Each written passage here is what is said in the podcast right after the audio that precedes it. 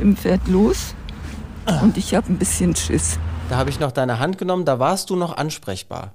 Deshalb habe ich es vielleicht auch oft mir nicht getraut zu tun. Da habe ich noch deine Hand genommen, da warst du noch ansprechbar. Ganz, ganz schwere Albträume. Aber wirklich ganz schwere. So, dann saß ich auf Toilette, war vollkommen irritiert und dann ging diese Holztür plötzlich auf und wie selbstverständlich reichte mir eine junge indonesische Dame wie selbstverständlich so ein kleines Teelicht. Tim hat immer eine kleine Macke schon als kleiner Junge gehabt. Hast du nur gesagt. Tim. Mann, wie lange habe ich sowas nicht gesehen? Und dann habe ich immer gesagt, na, habt ihr wieder schwer gefeiert? Diese Träume, die waren dann aber auch wirklich so, dass ich am nächsten Morgen dachte, das wäre Realität. Genau in dem Moment war plötzlich alles dunkel.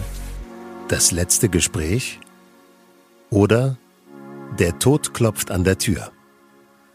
Ein sehr persönlicher Podcast, damit etwas bleibt. Von Elke und ihrem Sohn, Tim Doppel im Busche. Herzlich willkommen, ihr Lieben, zu Folge 6 von unserem gemeinsamen Podcast. Elke, wie geht's dir? Mir geht es gut. Ich bin so stolz. Wir haben unsere erste Rollstuhl Rollstuhlfahrt hinter uns gebracht und es war mega. Ich habe die Bäume blühen sehen.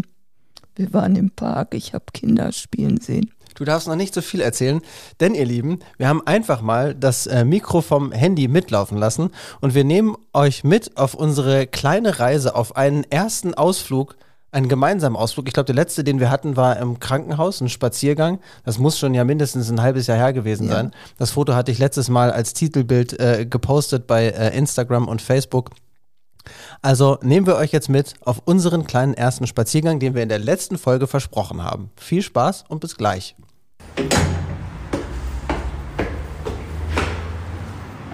So, ich bringe den Rollstuhl raus.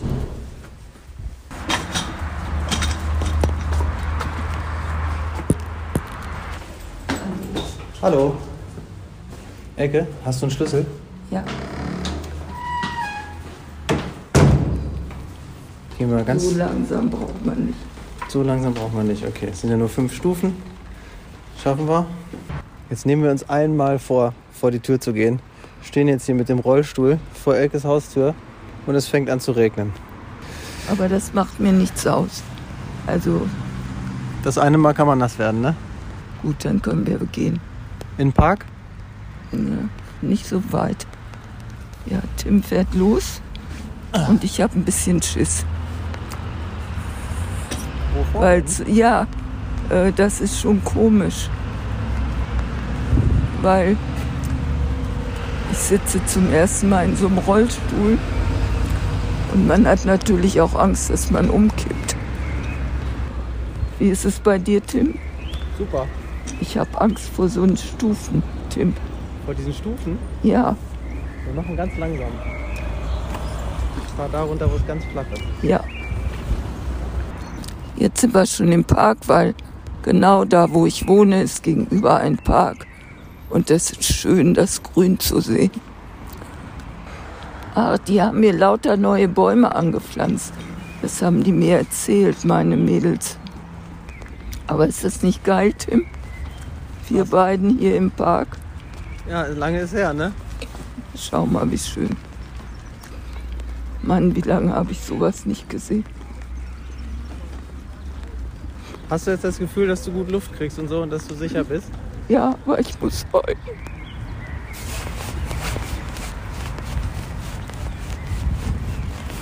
Ist doch schön. Der Rollstuhl wackelt ganz schön, ne? Ja, ist schon komisch. Guck mal, hier ist nämlich ein kleiner Biergarten. Da kann man dann im Sommer auch mal hingehen. Ist das neu? Seit zwei Jahren gibt's das. Und da hinten sind immer kleine Konzerte, wo dieser Bauwagen steht. Luft kriege ich genug. Komisch, ne? Herrlich, dass die diese ganzen neuen Bäume angepflanzt haben. Das finde ich wunderschön. Tim, sag mal, Kann meine Freundin den Rollstuhl auch runtertragen? Ja, klar, das ist ganz leicht. Ja. Und das nächste Mal, Tim, Ja, dann machen wir einen Ausflug zu dir nach Hause. okay. Ich will die Kinder mal wieder sehen. Ja, das glaube ich. Die wollen dich auch wieder sehen, mal bei uns. Nächste Woche, Tim. Ja, Ist das anstrengend für dich zu schieben? überhaupt nicht. Das Vögelgezwitscher. Möchtest du an der Bank noch einen Moment sitzen? Ich sitze hier im Rollstuhl, super. Ja, aber ich meine, sollen wir noch mal einmal anhalten oder sollen wir Ja. durchfahren wieder nach Hause? Ja, oder? wir können ja dann, du kannst mich ja neben die Bank schieben. ja. Der anderen Seite ist es, glaube ich, ein bisschen besser. Du bist ja richtig eingeregnet. Ich merke das gar nicht. Hattest du eigentlich wieder größere Sorgen, als nötig war, ne? Ja, ich hatte mehr Ängste davor. Jetzt ist es easy. Aber ich hatte vorher Angst. Deshalb habe ich es auch immer weggeschoben und manchmal gesagt, ich kann nicht. Mhm. Weil Angst macht Panik und dann sagst du lieber nein. Weißt du? Jetzt haben wir es gemacht. Müssen wir einmal hier Ghetto Forst. Bam. So, das war ein kleiner Eindruck von unserem kleinen äh, Spaziergang. Wie fühlt es sich jetzt an? Wir sind hier schon wieder so eine Viertelstunde oder 20 Minuten bei dir in der Wohnung und du hattest eigentlich davor richtig, richtig Schiss, ne? Ja, ich hatte Angst. Also wir haben im Park auch darüber gesprochen. Deshalb habe ich es vielleicht auch oft mir nicht getraut zu tun, weil diese Angst versetzt einen in Panik. Ja, weil du meintest gleich zu Anfang, ja, als wir vor der Ampel standen, Tim, ich habe Angst, da kommt so ein Absatz, weil dachtest du, man, dass der Rollstuhl dann so labil ist, dass du vorne rauskippst und hilflos auf der Straße liegst? Genau, sowas. Und dann komme ich nicht mehr hoch und meine Luftnot und, und, und. Man hat dann so viel Fantasien im Kopf, wo man sich reinsteigert. Und dann geht es einfach nicht. Aber heute war es gut. Ich hatte auch genug Luft. Im Park war es schön, obwohl es geregnet hat. Es hat mir aber nichts ausgemacht. Ich fand es einfach mega. Also wir werden das auf jeden Fall wiederholen und das Schöne ist, wir hatten ja auch dein Sauerstoffgerät mit für irgendeinen Notfall und das brauchten wir aber gar nicht und auch die fünf, sechs Stufen runter und hoch waren jetzt eigentlich für dich kein Problem. Also weiß, du pustest jetzt wieder so ein bisschen durch die Lippen, äh, um gut auszuatmen, aber ich hatte auch nicht das Gefühl, dass jetzt, du wirktest auch total entspannt und erleichtert und ich habe dich ja auch gefragt, wie das ist, wenn man plötzlich wieder Tiere sieht und Vögel sieht und Menschen in freier Wildbahn. Ich konnte gar nicht so richtig, so richtig deuten. Ich habe dich ja nicht von vorne angeguckt, aber du warst einmal auch ein bisschen so ergriffen und lief ein Tränchen runter, oder? Ja, ich musste zwischendurch heulen. Wenn ich jetzt dran denke, fange ich gleich wieder an, also weiter. Ja, dann äh, wechseln wir schnell das Thema, denn wir haben in der letzten Folge euch ja auch versprochen, dass wir so ein bisschen auch über deine Begleiterkrankungen sprechen und gucken mal, wie viel wir davon heute gemeinsam abgearbeitet kriegen. An welcher Stelle fangen wir an? Also sag noch mal ganz kurz, die Diagnose der COPD war in welchem Jahr? 2010. Und als das passiert ist, das haben wir auch schon mal erzählt, hast du ja auch direkt aufgehört äh, zu rauchen. So, und dann kam im Jahr 2015, ich habe es mir jetzt gerade aufgeschrieben, du hast es mir gesagt, oder war es 2016, 2015, hattest du einen Infekt, wo wir dich umgehend ins Krankenhaus bringen mussten, weil einfach deine Atemnot so groß war, dass man sich Sorgen machen musste, dass es irgendwie jetzt schief geht. Naja, das war noch ein bisschen anders, weil ich habe noch gearbeitet und kriegte dann wirklich eine schwere Grippe Mhm. mit Hochfieber. Habe aber immer gedacht, wie, wie das so ist. Ich krieg das alleine hin. Aber eines Abends, das war so der vierte, fünfte Tag, hatte ich ganz hoch Fieber und eine Freundin rief an und ich merkte, dass ich auch durch die Nase keine Luft mehr kriege. Und dann habe ich zu ihr gesagt, bitte, bitte, fahr für mich in die Apotheke und besorg mir ein Nasenspray. Ich kriege keine Luft mehr durch die Nase. Mhm. Und als sie dann kam, habe ich gesagt, du musst einen Rettungswagen anrufen, ich kann nicht mehr. Und dann kam der Rettungswagen und ich wohnte noch im dritten Stock. Und dann haben die gefragt, ob ich das schaffe, runterzugehen. Ich sage, nein, ich schaffe das nicht. Und dann kamen die mit so einem, ja, wie nennt man das, so einem kranken Stuhl. Und haben mich dann in diesem Stuhl vom dritten Stock aus runtergetragen und sind dann, äh, meine Freundin ist mitgefahren, mit uns ins Krankenhaus gefahren. Und ich merkte schon während der Fahrt, dass mein Mund immer trockener wurde. Mhm.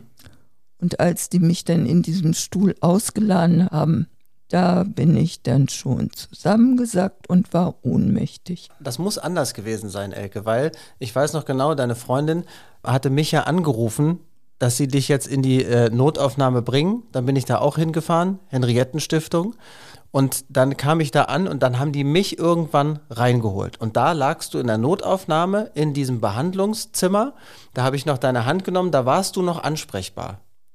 Aber da erinnere ich mich nicht dran, Tim, weil ich war, und das äh, sagt die Freundin auch, dass ich in dem Stuhl zusammengebrochen bin. Mhm. Und ich habe da von da ab keine Erinnerung mehr daran. Okay, dann erzähle ich mal eben, wie es bei mir war. Also ich bekam den Anruf von deiner Freundin, bin dann hingefahren in die Notaufnahme. Dann haben die mich reingeholt und dann sind da ja diese einzelnen Behandlungskabinen. Da waren bei dir auch schon überall irgendwie so äh, Vitalwerte, Anschlüsse, um dich sozusagen über, zu überwachen, Sauerstoffwerte und so. Und da war ein, ich weiß nicht genau, ob es ein Notarzt war oder, oder sozusagen so eine Art medizinische Aufsicht. Ich glaube schon, dass es ein Notarzt war. Und ich sah sozusagen als dein Sohn sofort, dass die Lage nicht okay ist. Und ich habe dann zu ihm gesagt, äh, junger Mann, ich habe das Gefühl, meiner Mutter geht's wirklich nicht gut. Ich merke, dass hier was nicht stimmt. Und der hat gesagt, irgendwie machen Sie sich keine Sorgen, nehmen Sie einfach Platz irgendwie, wir überwachen alles. Wenn ich mir hier die ganzen Vitalwerte, Sauerstoffversorgung angucke und so, sehe ich, dass alles in Ordnung ist. Und ich habe dann gesagt, bitte glauben Sie mir, es ist nicht alles in Ordnung. Keine zehn Sekunden später, als ich das zu ihm gesagt habe, fingst du an, da drehten sich die, rollten sich die Augen nach hinten und du hast sozusagen irgendwie so angefangen, der Körper hat sich so aufgebäumt. Es war nicht so ein richtiges Zittern oder sowas, sondern du warst plötzlich einfach weg und dein Körper hat gegen irgendetwas, für mich Gefühl, gegen das Ersticken oder gegen den Tod oder ich weiß nicht was. Dann haben die mich sofort rausgeschickt und dann hat es, glaube ich, boah, drei, vier, fünf Stunden gedauert. Dann hat man mich hochgeholt in die, wie heißt das, nicht Notfallmedizin, in die Intensivstation. Intensivstation. Eine ganz, ganz tolle Ärztin, die sich irgendwann auch nochmal bei, bei dir ähm, schriftlicher gemeldet hat, nach Jahren mit einem Brief. Ganz, ganz tolle, einfühlsame Ärztin, die mir gesagt hat, du musstest intubiert werden, also künstlich beatmet, in ein künstliches Koma gelegt werden, um erstmal diesen Infekt, den du hast, loszuwerden. So war das erstmal bis dahin aus meiner Sicht ich kann gar nicht mehr sagen, wie viele Tage du im künstlichen Koma gelegen hast. Ich war bei der Arbeit und wie paralysiert und bin natürlich irgendwie jeden Tag äh, hingekommen und ich habe das getan, was man gesagt bekommt, dass man Leute im künstlichen Koma oder im Koma ansprechen soll, dass man mit ihnen reden soll. Ich weiß nicht mehr genau, welches Buch es war, aber ich habe mich einfach dahingesetzt, habe dir ein Buch vorgelesen, unter der Hoffnung, dass meine Stimme bei dir irgendetwas bewirkt oder so. Man wusste ja immer, du bist nicht ansprechbar. Und das Schlimme ist, dieses Bild werde ich nie vergessen. Dieser Schlauch, der bei dir in den, in den Hals ging, der geht ja quasi durch die Luftröhre rein und alle paar Minuten bäumt sich der Körper quasi immer von selbst gegen diese Intubierung auf. Und dann geht immer so der Brustkorb so nach oben und man hat natürlich immer das Gefühl, es gibt so eine körperliche Regung und du wachst halt irgendwie auf oder sowas. Das war aber nicht der Fall. Und irgendwann haben die mich dann angerufen. Da war ich, glaube ich, auch noch bei der Arbeit und die haben gesagt, ihre Mutter ist aufgewacht, ihre Mutter ist aufgewacht. Und da hast du ganz kurz auch mit mir gesprochen und hast nur gesagt, Tim, ich bin da und dann bin ich später äh, zu dir gekommen. Und da warst du in einem Zustand, als hättest du Drogen genommen. Ja, aber meine Erinnerung ist noch so, dass als ich aufgewacht bin, da wusste ich gar nicht, dass ich im künstlichen Koma lag. Ich wusste auch nicht, wie lange. Und bevor du kamst, kriegte ich ja den Besuch von zwei Freundinnen. Du hattest das aber hinterlegt, wer überhaupt zu mir zu dir darf. Ne? Darf. Mhm. Das waren nur diese beiden Freundinnen und meine Schwester. Alle anderen durften auch gar nicht zu mir. Und jedenfalls, die beiden haben mir dann erst erzählt, dass ich im künstlichen Koma lag. Mhm. Aber ich hatte da keine Erinnerungen dran. Das Einzige, also ich lag ja dann auf dieser Intensivstation, ich hatte jede Nacht ganz, ganz schwere Albträume. Aber wirklich ganz schwere. Und ich nehme mal an, das kommt durch diese Drogen, die man kriegt, wenn man ins künstliche mhm. Koma gelegt wird. Ich weiß nicht, was einem da gespritzt wird, aber diese Träume, die waren dann aber auch wirklich so, dass ich am nächsten Morgen dachte, das wäre Realität. Ja, und das so hast du mir das auch erzählt. Du hast gesagt, Tim, du kannst dir nicht vorstellen, was hier nachts los ist, was hier für Partys gefeiert werden. Und ich dachte so, scheiße, was ist denn da noch in deinem Körper? Ja, weil ich hatte wirklich dieser eine Traum und ihr glaubt es nicht, ich habe den bis heute zweimal im Jahr noch immer. Ich habe geträumt, dass diese Pfleger und die Krankenschwester jede Nacht im Hof eine Party feiern. Dann kommen auch andere Leute in Kutschen angefahren, Könige und die Patienten riefen und schrien, die haben sich nicht gekümmert und die haben jede Nacht gefeiert. Und wenn denn morgens ein Pfleger kam, also ich hatte ganz viele Pfleger, nicht Krankenschwestern auf der Intensiv, die auch alle super waren. Und dann habe ich immer gesagt, na, habt ihr wieder schwer gefeiert? Und irgendwann, das ging tagelang so, irgendwann kam morgens Visite und auf der Intensiv ist es dann so, dass alle möglichen Ärzte dann auch dazugezogen werden. Und dann merkte ich nur, äh, wie die leiser sprachen und wie es dann hieß, ja, wenn das jetzt nicht besser wird, müssen wir einen Neurologen dazuziehen. Ich weiß, die haben nämlich zu mir auch gesagt, als ich dann irgendwann dahin kam, Herr Busche, bitte erschrecken Sie sich nicht, Ihre Mutter redet noch so ein bisschen wirr, wir sind noch auf der Suche danach, woran das liegt. Das Schlimme war aber immer, wenn du mir diese Geschichten erzählt hast, dann hast du mich immer angeguckt mit so einem verschmitzten Lachen und hast gesagt, Tim, ich weiß genau, du glaubst mir nicht, aber das ist wirklich passiert. Ja. Ne? Du hältst mich für nicht seriös, das ist wirklich hier passiert. Das kannst du dir nicht vorstellen. Ich weiß, das klingt bescheuert. Ja, aber ich war, ich war davon auch felsenfest überzeugt. Das war für mich Realität. Naja, aber als diese Visite war, und das war ja schon Tage später, nachdem ich aus dem Koma erwacht war, habe ich gedacht, so Elke, du darfst jetzt nichts mehr sagen. Sonst, ja, die denken, du bist verrückt und ähm, will nicht jetzt hier noch unnötig länger bleiben. Und ich habe es mir dann verschwiegen obwohl, solange ich da oben lag in der Intensiv, hatte ich trotzdem noch das Gefühl, dass es so passiert. Aber mittlerweile weißt du, dass, es, dass diese Erkenntnis. Nat natürlich weiß ich, dass das Träume waren. Okay, die weiteren Erkrankungen nehmen wir dann beim nächsten Mal mit. Wir haben noch eingesetzte Coils. Was das genau ist, erzählen wir euch dann in der nächsten Folge. Außerdem äh, gab es bei Elke noch eine Brustkrebserkrankung. Also all die weiteren Begleiterscheinungen heben wir uns einfach noch auf für die nächste Folge und kommen, auch wenn das jetzt schon sehr viel Unterhaltung war, äh, deine Albträume in der Intensivstation, kommen wir zu Bali Teil 2. Es war wirklich ein ein so chaotischer Urlaub. Und ich weiß auch gar nicht, warum gerade der speziell irgendwie so in Erinnerung geblieben ist, weil wir haben ja auch viele andere Urlaube gemacht, aber der war halt wirklich irgendwie speziell. Und heute nehmen wir mal das Straßenloch, ich weiß gar nicht, wie die Stadt noch hieß, in der wir damals irgendwie unterwegs waren. Also, es war wieder irgendein Ausflugstag. Wir sind irgendwo hingefahren. Weißt du noch, wo wir hingefahren sind, bevor wir in diesem Restaurant da angekommen nee, sind? Das war auch nicht mehr. Es war auch ein Tagesausflug. Wo wir da gewesen sind, spielt eigentlich auch keine große Rolle. Wir kamen auf jeden Fall irgendwann in so einer kleinen Stadt an. Und da war, glaube ich, ein, sind wir erst durch so ein Hotelgelände gelaufen, das irgendwie ziemlich nach so einem Luxusresort ja. aussah, mhm. das auch im Garten quasi hunderte Meter weit auseinander einzelne Restaurants hat. Ich glaube, es gab einen Italiener, äh, es gab irgendwie ein chinesisches Restaurant. Ja, und alles direkt unter wunderschönen Palmenbäumen und alles am ja, da Meer. ging so ein Pool durch und sowas, ne? Direkt am Meer und also riesig luxuriös. Aber irgendwie haben wir uns entge dagegen entschieden oder konnten vielleicht einfach da auch gar nicht nein, essen. Nein, nein, wir haben da gegessen. Nee, nee, nee, nee, nee. Wir sind dann aus dem Hotelgelände rausgegangen und dann sind wir in dieses Restaurant gegangen. Da stand auch noch draußen das Schild dran, mir, man spricht Deutsch.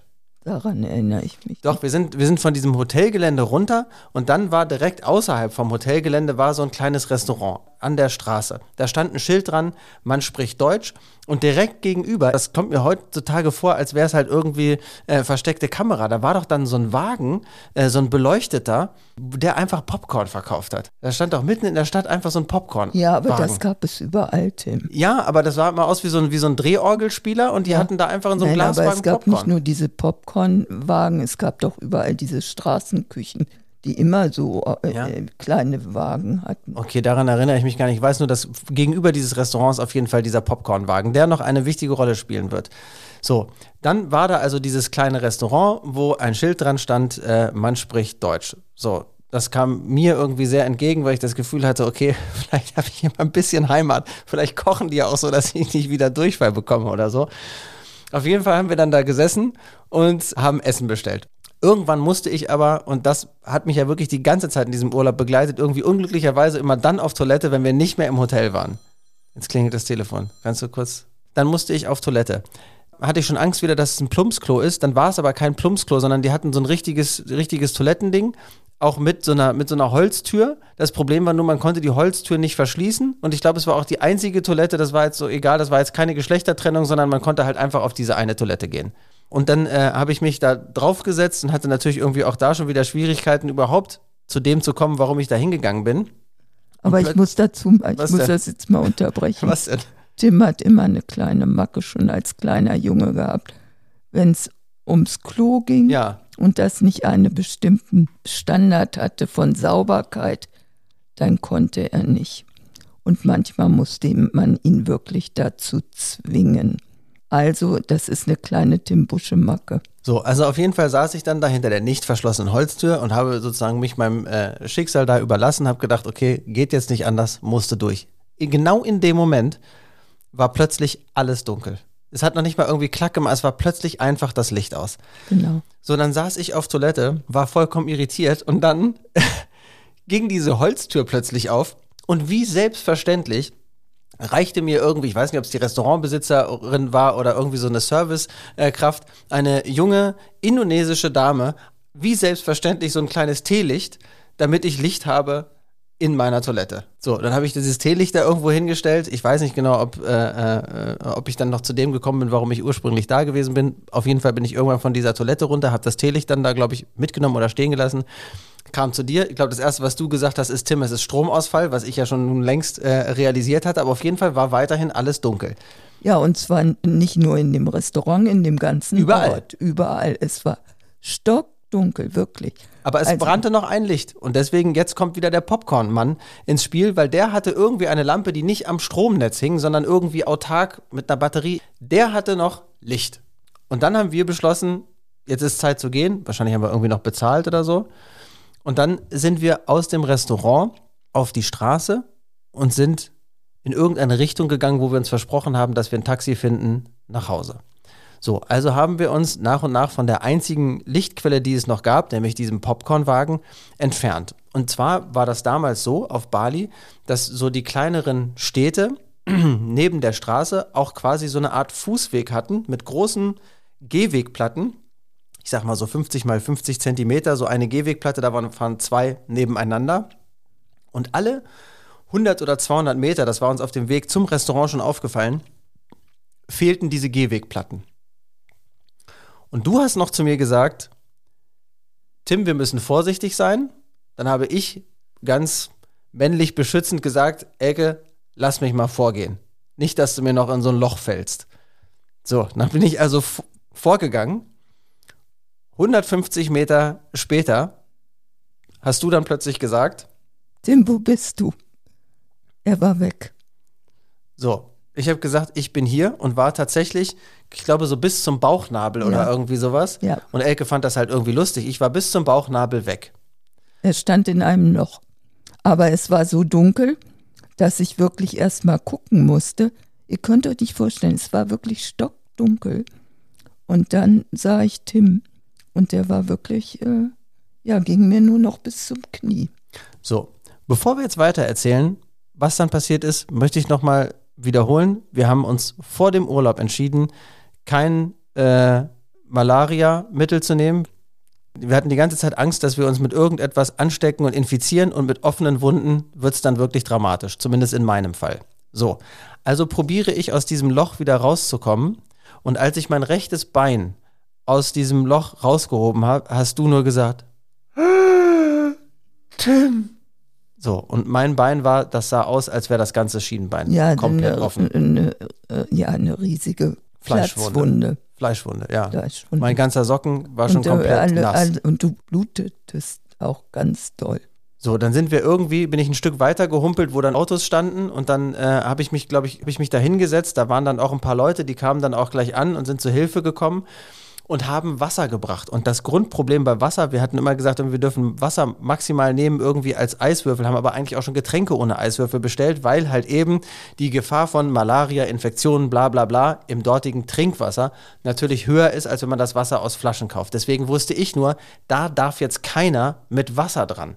Und habe mich dann gegen die nett gemeinten Wasservorräte der Einheimischen gewährt, dass die da bloß nicht irgendwie ankommen und mir da jetzt irgendwie Wasser drüber schütten. Ja, aber die Einheimischen waren auch nett, weil ich habe dann immer gesagt, Taxi, Taxi, Taxi. Und die haben sich wirklich auch gekümmert. Die haben uns dann ein Taxi besorgt.